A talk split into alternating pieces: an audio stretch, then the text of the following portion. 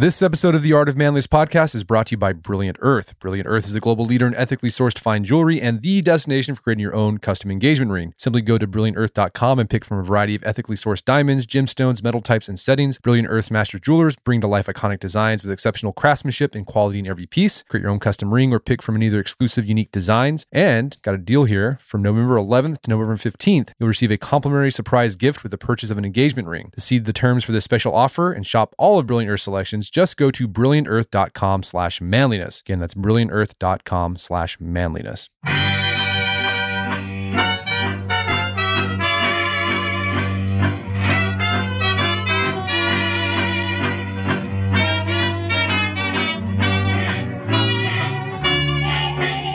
Brett McKay here, and welcome to another edition of the Art of Manliness podcast. I grew up in Edmond, Oklahoma, a suburb of Oklahoma City. And when I was a teenager back in the 90s, I started hearing about some church being run out of a guy's garage. Didn't give it much thought at the time, but fast forward 20 years later, and Life Church now has over 30 campuses across 10 states and is often ranked as the largest church in America. Today on the show, I talked to the guy who started this thing in a garage and has stood at the helm of its tremendous growth to glean his insights on leadership and strategy. His name is Craig Groeschel. He's the founder and head pastor at Life Church. We discuss Craig's philosophy on leadership and managing the growth of a large organization, how he balances innovation with stability, how an organization can stay nimble even as it gets bigger, how you have to relinquish control in order to get growth, and why leaders need to go out of their way to show people they're noticed and needed. We then discuss the personal side of leadership, including how to balance work and life, how to avoid letting administrative duties kill your creativity, and how to handle criticism. Whether you're a leader in a business or a nonprofit, you're going to find lots of actionable advice in the show after it's over. Check out our show notes at aom.is slash Groeschel. That's G R O E S C H E L.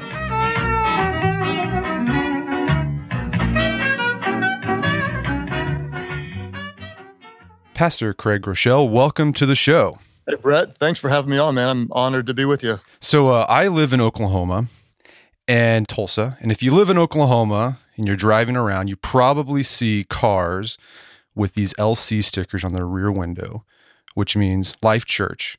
And that's the church you helped found and are the head pastor of. And it's been interesting because I I've been watching this grow for the past 20 plus years. I grew up in Edmond and I remember first hearing about this when I was a teenager, about this church in a garage.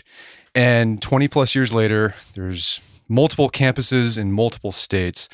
So I wanted to bring you on to talk about, you know, growing an organization, managing the growth of that organization, leading people on a micro and macro level, because I think you might have some insights there. So before we get to that, let's talk about the story of Life Church. Before you started Life Church, you were wanting to be just a minister at a traditional church, correct? Yes. All right. And you went up to the ordination board and you got turned down. What what happened there and how did that affect you? Well, I was midway through seminary at the time, and I was uh, a part of a tr- traditional denomination that I loved then and still love and value today. But I I flunked the uh, the ordination part. They I was the only guy. Basically, I didn't live up to what they wanted. They said my ideas were too wild, that I didn't have the normal gifts that most pastors had. And so they said I, they weren't sure I was called to ministry. And I, I, Brett, I was beside myself, upset, disappointed, embarrassed, ashamed. I got in my little Geo Prizm and cried all the way home, mostly because I got rejected, but partly because I was rejected and driving a Geo Prizm but it's uh, I felt like my world fell apart. You know, this is what I thought I was supposed to do, and then I didn't live up to their standards. And to be totally fair, a year later they did uh, approve me, but it was a long year of wondering, am I going to live up to what you know the, the standards that this ordaining board had for me? And I I didn't make the cut the first time. And so, when did you decide to start this thing in your garage with Life Church? Well, I, I, was a part of a denomination, and so I asked them, could I start a church? And I was 27 at the time, and they probably wisely said no, meaning they wanted somebody with more experience than I had. I was just recently out of seminary, and so that was something really in our hearts. And and once that door shut, we started looking for other doors. And it was in a January of '96. We were planning on starting in our house, we had a handful of people, and I went out for a jog on a Thursday right before we started. Ran into a buddy out in his driveway who said, Hey, I've got this uh, two car garage that's been kind of changed into a dance studio. Do you want to meet there? And so we moved into the little dance studio that had mirrors, which was great because it made the 40 people show up look like 80 people. And that's when we started January 7th in 1996 in the little garage and stayed there for a few weeks until we outgrew it and moved into a middle school. And how many campuses are there are, are there now? As of today, there's 31. We'll be launching the 32nd this month in uh, 10 different states. That's crazy. So, I mean, this is interesting with with church. The goal of church is to grow members' faith and spirituality, and that's a really abstract goal. It's like how do you how do you measure success for that? So, how how do you measure success for that very abstract goal? That's a great question. We we do want people to grow spiritually, but how do you determine if they're becoming more loving or more patient or more pure? It's really almost impossible to measure. So what we decided years ago to do is is kind of define the outcomes we hope to see and then ask ourselves what are the inputs that contribute to those outcomes? What are the things that we can control that help produce the desires that we cannot control? And so for us, I mean, we measure with no exaggeration hundreds and hundreds and hundreds and hundreds and hundreds and hundreds of things, most of which nobody would care about. But the things that we feel like do contribute to spiritual growth are kind of the front and center things we measure. Essentially, it's it's different forms of spiritual engagement. We feel like that people tend to grow spiritually when they're engaged, not just in scripture, but when they're engaged in scripture with community, that there's something happens that when they're together. So we measure the number of people that are in small groups.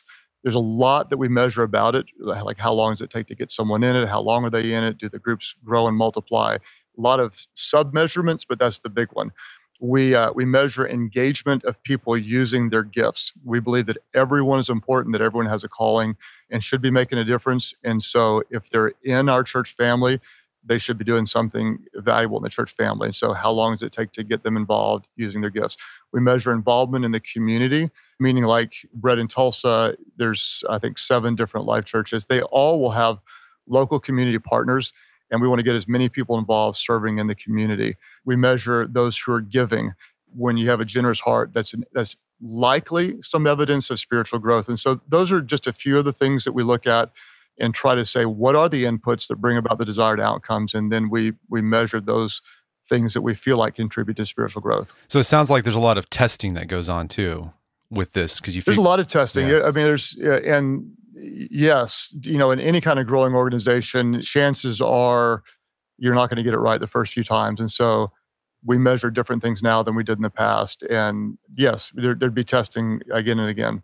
Over and over. So, one thing that's made Life Church so successful or gotten to where it is today, it's been so innovative. I mean, you're one of the first churches that did online sermons. You've got the Bible app that you guys put out there. So it's there's a lot of innovation, but people also like stability and continuity too, especially with church. So do you think it's I mean, is that a challenge? Is that something a tension you have to navigate like continually be innovating while also trying to just keep doing what, you know, you're doing and getting better at it, what you're already doing? I think there's always a tension. So, you know, our church is a Christian church and we live with rich historic tradition. And, and so there's certain things about our faith that should never, ever, ever change. But culture is changing all the time. So the way we engage with culture better be changing. And so, like the YouVersion Bible app, we, we looked years ago and realized, you know, there's people that may believe in God, but they are not reading their Bibles. And so we decided to try to try to help solve that problem and and we created an app and we're lucky enough to take it to the App Store the very first day that apps came out. So day number one, our app was there. And as of today, it's grown to uh, we've given away 346 million free Bible apps. So that that's a case of taking what is traditional and constant and unchanging the Bible, but using an innovative way of delivery. And so it's we believe that the Bible is not just a book that is living its truth. And and that's that's kind of a classic example of there's some things we need to keep the same, but how we deliver them, we want to be innovative. I, I do think in any kind of growing organization, we want to be innovative, but there's there's no shame in being boring when boring works. Uh, there's a lot that we do that's just blocking and tackling day in day out week after week month after month year after year there's some things in application and execution that never ever change and there's no reason to change them there are other things that we need to always be breaking, tweaking, improving, shaking, eh, undoing, rebuilding. And I, th- I think it takes you know wisdom and a little bit of nuances in it to understand what are some of those things where do we need to tweak and push and uh, we don't always get it right but we work hard to what sorts of things do you guys have kind of kept the same over the years besides the the the, the vision right you know but like i'm talking about on a day-to-day execution level you know the game plan of how we engage people has never ever changed and I'll give you a, maybe a little bit more than you want to know. But let's take two different churches in the same community, great churches. One of them's big, one of them's small. Why do people stay at a small church? The reason they stay there, generally speaking, is because they're needed. There's something they're doing that's valuable. They find they find value in making a difference. And the second reason is because they feel known. If they miss a weekend, someone says, Hey, where were you? They've got relationships. They typically stay at a great small church because they're needed and known go to a large church in the same community. Why would they go to that church? Lots of different reasons. It's convenient, it's fun, it's big, there's a lot of activities for their kids, they're making a difference and such. Why would they leave the bigger church? Because they don't feel needed. There's professionals and you know more skilled volunteers doing something, and there's no place for them. And secondly, they miss three weeks and nobody notices. They don't feel known. So for us, needed and known, those things are massive from day number one to 23 years in, what we want to do is we want to help people make a difference so they're needed. We want them in community. We want them known. That game plan has never, ever, ever changed. And I don't ever see it changing. It's the basics. We may tweak how we do it, but the what, the goal, is crystal clear. And I think any kind of business, nonprofit, there are going to be those things that don't get tired of focusing on the basics. There are certain things that always matter and those are two things that always matter for us. Yeah. And I think this idea of needed and known, I mean, this applies not just to a church, but also a business or any other organization. I think I've read like the one thing that employees want the most is appreciation. Like they'd rather have that than a raise. they just want to, so they just want to be needed and known. Exactly. And that, I mean, that's why so often, you know, our team members are frustrated, you know, in our organizations where they leave. They, they don't typically leave bad organizations. Someone else has said this, not my quote. They don't leave bad organizations, they leave bad managers. They don't feel valued, they don't feel appreciated. And so I think th- those are those are valuable principles in any organization to help them use their gifts and help them feel valued and cared for. So, another problem that organizations encounter as they get larger is that at the beginning, when you're, this is like whether you're a church or a business or a nonprofit or whatever, in the beginning, it's small, it's charismatic, it's agile, that you guys are moving fast, breaking things because you can. But as you get larger, there tends to be a calcification in the institution because you have, I mean, it's sort of the natural process, right? So, how do you, as a large organization, stay agile? As you continue to grow and add more layers to the organization? That's a really good question, really important, and we don't always get it right. You know, we were one of the first churches to start going to multiple sites. And we made a lot of mistakes that growing organizations make. When you have a problem, you usually follow with a rule. and before long, you get rule heavy, and suddenly you can't make decisions. You it, what used to take a little time now takes a lot of people to uh, approve something and you start getting bogged down with bureaucracy and too many layers.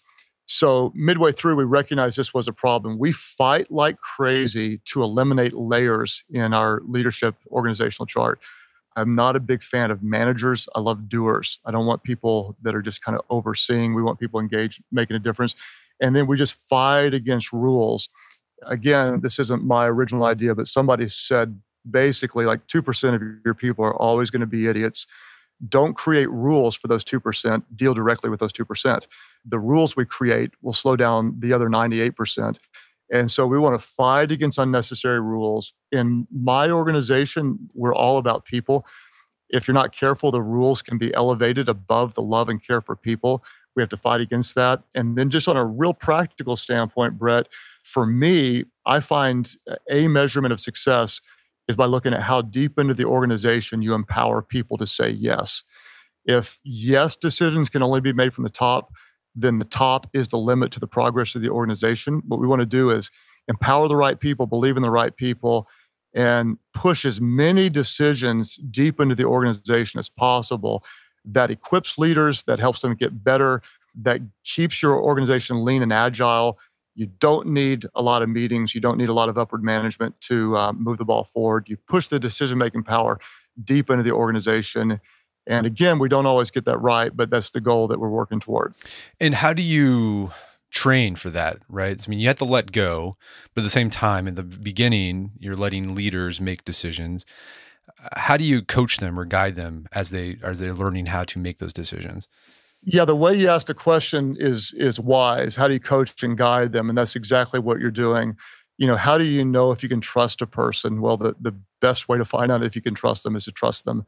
And John Maxwell always said if someone can do something 80% as well as you can, then delegate it to them. I'm actually getting more aggressive than than John is right now. I'm saying if I've got a team member that has momentum and potential, they can do it 50 or 60% as well, but they do have capacity to learn, I want to give it to them and and trust them to grow. One of the biggest limiting factors of any organization is just our desire to control. And this is something I've had to work through. We have to work through it with our leaders. You know, the more we want to control, the more we limit the growth. What we have to do is we have to empower the right people, give away, give away, give away, give away, and and let them grow. The bottom line is they don't always get it right it's often you almost have to go through like a dip of production at times or a, a, slight loss of quality while they're ramping up and they have a learning curve and we have to be we have to have a tolerance for a little bit of the dip to have the capacity for the upside and that may be you know we may not quite get it right for the next 3 months because we've got people with a learning curve but those people with time with coaching with feedback can one day actually perform better than those who were doing it before if you select the right people, put them in the right systems, and um, give them the right parameters and coaching. And that's just part of the growing organization. Uh, it's not easy. It can be messy. There can be, you know, you can empower the wrong person. You have to backtrack, but you don't grow without risk. And risking on people is one of the best risks you can take. And I mean, was that hard for you to start letting go? I mean, you started this thing; it was sort of your baby, right? I mean, what point did you?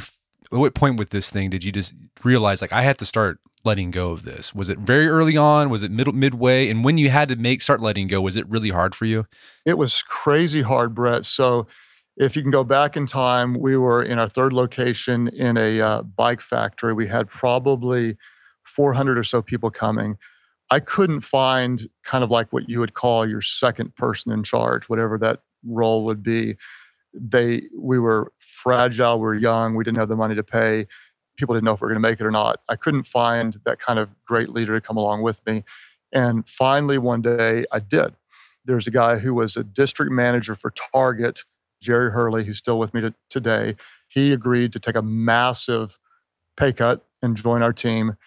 And he was on for a few weeks when he had a, a very respectful conversation with me. And I, I'll, I'll, never forget it. But he, he said something like, you know, you're good at this, you're good at that, you're a highly capable leader. But he said, your need for control is going to be the biggest limiting factor in this organization. And then he just looked at me and he said, if you can trust that I've had experience in areas that you haven't yet and give me the freedom to lead and build, I believe I can help take this organization to the next level. And his words, they stung, but they freed me. I mean, he was so right. So I started giving him more. And this guy who had, you know, here I was a 29, 30 year old pastor who'd never led anything significant. And here was a guy who had managed multiple Target stores. He came in and started building systems and training people. And I looked back and eh, or started looking around and realized this is a he's doing a lot better than I could do otherwise. It was about that time that I started to get obsessed with empowering people. What I don't want to do is I don't want to delegate tasks. If I delegate tasks, what I'm doing is I'm training people to do what they're told. I'm training them to be followers. What I want to learn to do is I want to delegate authority. Instead of instead of creating followers by delegating authority, I'm creating leaders. I'm giving people the freedom to create. Now I am it, it would scare people to know how hands off I am and what I don't know. I look at the things that are most important. I'm always have a heart. Uh, I'm I'm on the heartbeat of the culture. Are we aligned with mission? Are there, there certain things that that only I can do? but there are hundreds and hundreds of things that people would be shocked that I don't know anything about because I've empowered the right people. And and that's one of the principles we talk about is you, you can have control or you can have growth, but you can't have both. And it's painful. Any entrepreneurial leader loves her work or loves his work that they're starting out with. But to take it to the next level, we have to empower people more than we ever imagined. And then we can, our organizations can end up accomplishing more growing to heights in, in places far beyond what we have the capacity to do on our own. Yeah, I love that idea of delegating authority, not tasks. I think it's a good insight. Um, so you mentioned something interesting there in passing. You talked about like you were in a bike factory. So this, I think, this is interesting. So I think a lot of people, when they're starting an organization or a business, they feel like it has to be perfect from the get go. But like with Life Church, I mean, you were in a garage, you were in you were in a, bike factory. I mean, a lot of the times, did you feel like you were just kind of flying by the seat of your pants doing this thing? Always, and and and even to the point now where we we want to guard against. We we always want to strive for excellence, but we don't want to. We don't want to. Our goal can never be perfection. If it's perfection, what we're going to end up doing is is spending too much money in places that don't have a return uh, we're going to be too cautious and not trying things that are new. We're we're not going to empower people and, and let them grow. So we, we want excellence, but perfection can be the enemy of, of progress. And uh, so, yes, I mean, to this day, I still wake up and think, how we're we going to get it all done? you know, what's our what's our next move? And and that's kind of what makes the whole ride fun. We're going to take a quick break for you. Word from our sponsors. Money, power, a great pair of boots. You can have it all. How? Stop what you're doing, go to the nearest computer, open your internet browser, and type in the following ThursdayBoots.com. That's T H U R S D A Y B O O T S.com. Pick out your favorite pair of beautiful handcrafted boots, add them to your cart, click checkout, fill out all the personal information, and click purchase. It's that easy. Money, power, and a great pair of boots will all be yours. While results may vary, particularly regarding the money and power, you will definitely have a great pair of boots. This year, get a pair of boots that will last season after season. Get a pair of boots handcrafted with the highest quality materials and sold at honest prices. Get a pair at Thursday Boots. Head on over to ThursdayBoots.com. Again, money, power, and a great pair of boots are one click away at ThursdayBoots.com. Also by Saxx Underwear. This holiday season, treat yourself to higher quality underwear with Saxx Underwear, underwear that puts all other pairs to shame. Saxx is the only men's underwear that actually designed with our anatomy in mind. Their patent ballpark pouch has these internal mesh panels that keep everything in place. No more friction. You can move around comfortably. Their fabrics are super soft, breathable, and moisture wicking, repelling BO and keeping you fresh. My go to is the Kinetic Boxer Brief. Great for working out. They're great. Check them out. Kinetic Boxer Brief. Once you try Saxx, you won't want to go back to wearing the old stuff. And I've got a special gift to get you started. Shop from anywhere on saxxunderwear.com and get $5 off plus free shipping on your first purchase when you use the promo code AOM at checkout. Again, $5 off plus free shipping on your first purchase. Just go to Saxx Underwear. That's S A X X underwear.com. Promo code AOM at checkout and get $5 off plus free shipping. Check out the Kinetic Boxer Brief. And now back to the show. So uh, you're a leader of a big organization, multi- multiple locations, hundreds of employees, tons of moving parts. So you know, much of the time you're acting like a CEO. But what's interesting about your job too is you're a pastor. You're, you have to create. There's a creative aspect to it. You have to deliver a sermon, a message each week that has to be engaging and impart some message. So there's like a division between. It sounds like administrative duties and you know creative duties. How do you how do you prevent administrative duties compromising your ability to access the more creative part of yourself? Does that make sense? That's a yeah, it's a great question, and I actually appreciate the observation because that's something that a lot of people from the outside don't always notice. So it, it is it, it is it's almost like two different worlds. There's the creative content, which is a big big part, and then there's running the organization, which is a really big part. They both have tremendous pressure, and if if i'm not careful or others in my role aren't careful one of them will squeeze out the other and both of them have to happen. So for me i'll, I'll be real practical with you. I fight like crazy against being in too many meetings because so often in our organizations meetings are not as productive as they need to be. So i want to limit the number of meetings. I want to limit the time in meetings. I want to make sure that the meetings that i'm in need decision making and they're not just informative because there's other ways to get information. So I only have one fixed meeting a week on my calendar. The second thing is, you know, prioritizing is is crucial for all of us. We all have more to do than we have time to do it. And so I put artificial deadlines on just about everything that I do. A lot of people talk about, you know, what do you do early in the day that makes you successful? I like to talk about what I do later in the day to make me successful, and that is creating a deadline, which is a quitting time ahead of time. Like today, I will leave the office at 3:45, like I did yesterday, and I'll go to the gym. And that artificial deadline, which isn't real, one I just put there, what it does is it makes me more focused during the day. I have to delegate things that I probably would do otherwise. I have to say no to some things that I would probably normally do. And I have to make faster decisions. The same is true with the sermon. My sermon is due in my mind at noon on Wednesday every single week. In the history of our church, I've never missed that deadline, although the deadline is only mine. If I didn't have that deadline, I'd work into Wednesday afternoon, into Thursday. I have to clear that off my plate so I can do the administrative part because it, until the sermon is, until I feel that relief of completion, I can't focus on the rest. I need half a day on Wednesday and all day on Thursday to focus on the administrative part. And so the artificial deadline creates the boundary that frees me up to do the rest of it. We all have to do that. They're, you know, an entrepreneur, a startup business leader, they're gonna, there's going to be so much. They're doing sales, they're doing systems, they're trying to create uh, budgets, they're trying to find office space, and so literally saying I've got this much time for certain projects, it it it you become more efficient. If you Brett were going on vacation on a Wednesday, somehow you'd get Monday, Tuesday, Wednesday, Thursday, Friday's worth of work done by Wednesday. It makes you better. That's kind of what I try to do is is put tight boundaries, constraints that help me be creative more efficient, faster. Yeah, it reminds me. I think Paul Graham, the guy does Y Combinator, he has this essay about a, a maker schedule and a manager schedule. Like the maker's like the creative schedule, the manager schedule like the administrative schedule. And he says you gotta, you can't let the two bleed together, or else you'll do both poorly. So you have to kind of keep them separate. I like that. So it sounds like what sounds like what you're doing.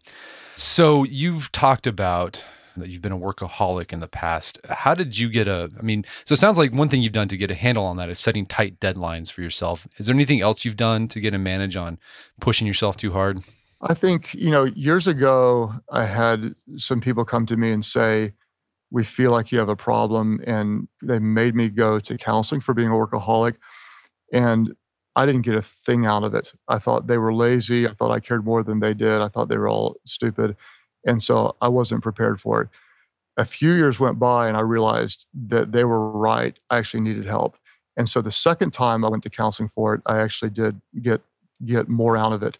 The uh, my counselor told me he said he, he really stung me. He said the reason you work so hard is two reasons. One is is you have a ton of pride, and the other one is because you're not you're, you're you're not performing as a strong leader right now. And those words that was like kind of punched me in the gut. You know, he said, "You think you're the only one that can do things? You're prideful." And the second one was, you know, you're not trusting and empowering other people. And that was kind of in the season where our church was stuck and Jerry was coming on, and I started started to empower people. Uh, some things for me that I I am good at is I'm really good at guarding my my day off. Fridays I rarely will give those up, and I'm good at those. The downside, and to, just to be real transparent with you, is I start really, really early. And so I can bury and kind of hide some of my workaholic tendencies when others may not necessarily see it because I, I can put in a long day before a lot of people ever get in. So if you ask my wife, am I fully functioning and always healthy, she'd probably giggle a little bit, laugh at you, and say, No. Would she say that I do prioritize the family and um, take vacation time and block off the days? She would say, Yes, I do. But do I get it right all the time? No. I'm still very dysfunctional and um, still have lots of problems and and still can slip back into real long and, and unhealthy work binges. So it's a work in progress It's a work in progress, probably like you, right? Right. Yeah. yeah, of course. So another challenge that a leader of a large organization faces, you know, is when you first started out as a minister you know you were able to minister one-on-one with people on a regular basis but now that you're a leader of a church with tens of thousands of members you know for time reasons even security reasons you know you can't do much one-on-one ministering with people as you did in the early days so you know being a leader of a large organization whether it's at a corporation or something else can be lonely and isolated so how do you keep from feeling cordoned off from the rank and file of your church? Yeah, I'll, I'll, answer that in two different ways. One thing is any type of success in leadership tends to lead toward isolation unless you intentionally fight against that drift. And so, just on the relational end, it's incredibly important to work really, really hard to be intentional about keeping relationships intimate and strong. Uh, you would know this just as your podcast becomes more successful, as you, as you grow in your business people start to tell you more what you want to hear, and that's dangerous. And so we have to work really hard to keep honesty and closeness in our relationships. So that's one angle. The other end of it is just kind of like the the pastoral end. As as the church grows, I obviously can't do everything that I did before. But a friend of mine, Andy Stanley, has a teaching. He says, "Do for one what you wish you could do for all," and I really value doing that. There are there's so many things that I would love to do for 100 people that I can't, but I 100% do it for one. Almost every weekend at church, there's someone that's sick that you know knows someone who asks, and we go out and we, we pray for someone. There's a teenager that's going through a difficult time, and we stop and we pray for that one. And so we'll set up those kind of meetings, or we'll go do a hospital visit or whatever. And so it's not that I don't do those things. In fact, I do I still do a lot of them. I just can't do it for all the people. And doing some of that's incredibly important to me because if, if I don't, then it, it kind of robs me of the purity of the whole reason we started this. And so it still works. It's there are a lot of things I can't do that I, I, I wish I could do just from the this um, sheer scope of the size of it. But it, it I'm not going to let that keep me from the joys of doing a few things that really do um, matter and move the needle on personal fulfillment. And, and do I imagine you set like set aside time on your calendar for that? Like there's a time where you like that's what you go do. I do, yeah. So like when I'm at church, like the, my my office hours, they're they're so jammed. It's hard to describe and hard for most people to understand.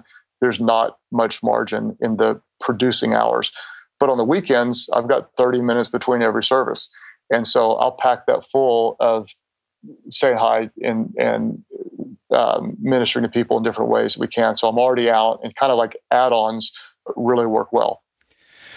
So, another part of being a leader is receiving criticism. But I think people like ministers, pastors, priests, like they can never do anything right, right? Sermons are either too hard or too soft, or you should have you shouldn't have said X or you should have said Y. How do you deal with the onslaught eh, of feedback and criticism that you might receive because of your position? I think you know anybody in leadership, and not just you know coaches, and you, you know you you you on your podcast, you certainly get it as well. And especially in the age of social media, people have access to criticize faster, and so it, it is there. On one hand, we have to always be open to learn from it and there have been multiple times where critics have been right or somewhat right and i've had to actually humble myself and say that is a really really fair point. and it's still humbling how often i have to do that so I, I need to make sure that i don't write off all criticism as bad criticism i need to ask myself is there any truth to it a lot of times it just is uninformed criticism it's by people that are hurting and, and they're going to take shots at anyone they can. For me, I'm not going to say that it never bothers me. It, it sometimes does. But the more on my game I am, in other words, the more I'm obsessed with the mission, the easier it is to tolerate some of the unjustified criticism. And so it helps me to be focused, to be driven, to, to really be heads down, doing what I know matters. And then I can kind of just take it as part of the game. It's when I'm off my game when I'm kind of maybe feeling sorry for myself or have my eye a little bit off the real target that it can get under my skin and such. At that point, I just have a I have a no response rule unless it's someone that I know if it's just a, a, social media, I just let it go. I never, I'm not going to engage with it. I'm not going to feed that and give them the satisfaction of knowing that I saw it. And so I'm just going to keep my head down and, and, and try to keep going. Yeah, I think uh, Dwight Eisenhower had this rule. It says, "Don't deal with personalities, or don't deal in personalities." Sort of like no response rule to personal attacks. So that idea of like how do you figuring out which criticism you should pay attention to and which one you should ignore, like how do you make that decision? I would say uh, for one thing, context matters. You know, there's some people that that like if if someone that really loves me is pointing something out, I'm going to listen to that a lot more than just some random stranger who's tweeting in in all caps with misspelled words at me. You know, and also, if I hear something a lot, there are some categories of criticism where people are they're always going to hate megachurch pastors or whatever. So I'm not going to let that raise a flag. But if it's something else that you know, like for if we go back years ago, I heard a lot of people in the church say, "Hey, you're being too crude in your humor um, when you're preaching." And I thought, you know, you guys are just you don't have a good sense of humor. But I, I heard it enough that it started to kind of uh, raised my awareness. And then uh, one week, my daughter was old enough to come into kind of big church, and I was about to tell a joke, and I thought I actually wouldn't want her to hear that. And so suddenly, kind of the, the clouds lifted, and I realized, okay, all these people were right. I really need to. I need to. I need to be a little cleaner in in that, and more God honoring in the way I, I, would use humor. And so, uh, I think it's you know who does it tends to matter, and then if you hear it enough for more than one person or from a lot of people, then it might be time to say they might they might have something I should pay attention to. Let's talk about leading volunteers. So you have you know paid staff on hand, but a lot of the day to day stuff that your church is done by volunteers. Uh, how do you how do you keep these people motivated and reliable for work? You know, even though because they, are not obligated to work, they're not getting a paycheck. You know, so they decide not to show up. Right, they're nothing's really going to happen. So how do you keep volunteers motivated and uh, to keep working? You know, in any in any type of relationship with volunteers or with with staff, they they want to know two things. They want to know that we notice and that we care.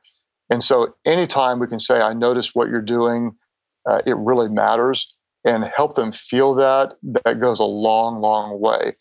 And and letting them know that you value what they do matters in in motivating and appreciating people, one thing that I always try to say is is that appreciate more than you think you should. So what you want to do is you want to kind of almost be like uncomfortable, like I've I've done enough now. Uh, appreciate more than you think you should, then double it. Whenever you hit that point where you're starting to feel uncomfortable, realize you're not even halfway there yet. And so with volunteers, it's going to be everything from thank you notes, thank you notes, thank you notes, thank you notes. I'm a big believer in pen to paper and send it in the mail the old fashioned way and say thank you. A slightly lazier yet still semi effective way is texting, phone calls, sharing stories, letting them in on inside information, just being kind of on the inside is motivating. Ultimately, connecting what they do to a higher calling really matters. Then we kind of move from motivating to inspiring motivating implies we're having to push them. Inspiring is helping it come from within from in spirit inspire. And so if we can help pull out that desire to use our gifts to contribute to something greater that really matters. At the end of the day we want to help connect what they do with making a real difference. And then there's a real sense of satisfaction. We noticed we care and what they do matters. And um, people will line up to be a part of something is bigger than themselves when um, when others care and together we get to do something significant, significant and special. Right. It all goes back to needed and noticed. Needed, right. Needed and known. You're right. Needed and known. So another job as a leader is providing a vision for your organization. How far advanced do you plan for the organization you lead? Is it five years, 10 years, even longer? Yeah. So I, I used to kind of set like five year goals, and my my philosophy has really changed quite a bit. The and I think it's because the world has changed so much. Now the pace of change is becoming more rapid every single day. So my ability to predict or project five years in the future is is so much smaller than than it was in the past. And in fact, what I found was I, I generally would undershoot what was possible and underplan what we were able to do. So now, instead of projecting five years out in the future, what we're, we're really passionate about doing is creating a lot of margin now for opportunities that we cannot predict. I, I don't know what new technology is going to be available in five years. I don't know what new team members I'm going to have. And I'm not honestly a big believer in outcome goals. I'll, give you a few. Like in my world, what multi site pastors will say is, we want to start 20 churches by the year 2020. I actually think that's a really stupid goal because if you're going to start 20, you might start eight of them that, that were the wrong ones. You you went too soon, you went too early, you didn't have the team, you didn't have the money, you didn't have the right places, you weren't you were developed enough in your philosophy, you didn't have the structure, and so you let a goal drive you to do something stupid. I don't want to ever have a numerical goal drive me to something unwise or premature so instead of saying I want to do 20 by 2020, I want to do the right number the next year. I might stretch myself some, saying, you know, we were planning on three, let's try for four, but I don't want to do four if it's not right. What I do want to do is I want to have the right inputs that will lead to the right outcome, meaning, okay, we need to be developing leaders. If we're going to start four campuses next year, how many leaders do we need? Then let's start there with the leaders. If we're going to pay cash for the buildings, how much money do we need to raise and save ahead of time if we're going to grow from you know 31 locations to 37 do we need a structural change let's change the structure today before it breaks so that we can sustain the growth in the future so rather than looking way out in the distance and trying to project when we usually get it wrong what i want to do is stay real current and I also want to prepare and plan knowing that there are opportunities that are going to come. There may be a piece of land that I didn't see was coming. There might be three staff members we want to hire that we didn't know were going to be available. There may be a new technology that we want to leverage and we didn't see that technology coming. So I want to have margin financially. I want to have margin with my people. I want to have cap- personal capacity margin to take something else on. And so instead of planning, we're more uh, planning for something specific. We're planning for something that we don't know what it is. And then we're going to seize those opportunities when they come maybe a non-traditional may not work in every business probably wouldn't but it it served us well and i'm pretty passionate about continuing to lead that way at least for now. So yeah it sounds like you're being conservative in the short term right? You might not spend as much as you maybe could so that you could be aggressive when the opportunity arises because you have that extra capital whether it's human or financial. I think yeah i think growing at the right pace is really really important, you can, um, my gosh, you can grow too fast and end up compromising your ability to do something significant later. At the same time, you can be uh, too cautious, and in my world, we call that you know bearing your talents, and not uh, and, and, that's not something um, that's looked favorably upon. So we want to be we want to be wise, we want to be strategic, but the the thing to remember is now, with as fast as the world is changing, there are opportunities that are coming that none of us could have predicted. Eh, I can guarantee you, 10 years ago, you weren't projecting to have a podcast that's doing what it's doing now. It's a, it's a different category that didn't exist. And so you're able to seize it. Two years from now, that your podcast might evolve into something that's not even on the radar yet. You can't plan for it, but you can be prepared for that opportunity that's coming, whatever it is, and jump on it when it's there.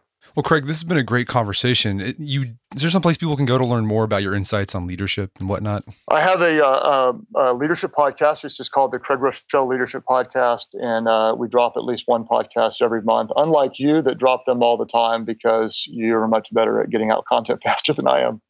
Well, you know, I'm also not a pastor, so. you're you're a busy man. Well, hey Craig, thanks so much for coming on. This has been a great conversation. Hey, thanks so much for having me. I'm a big fan of what you're doing. Keep up the good work. Thanks for providing valuable content for all of us. My guest today was Craig Groeschel. He's the head pastor at Life Church. You can listen to his podcast and leadership. Just search Craig Groeschel Leadership Podcast, or you can go to life.church slash leadership podcast to listen to it there. Also, check out our show notes at aom.is slash Groeschel. That's G R O E S C H E L, where you can find links to resources where you can delve deeper into this topic.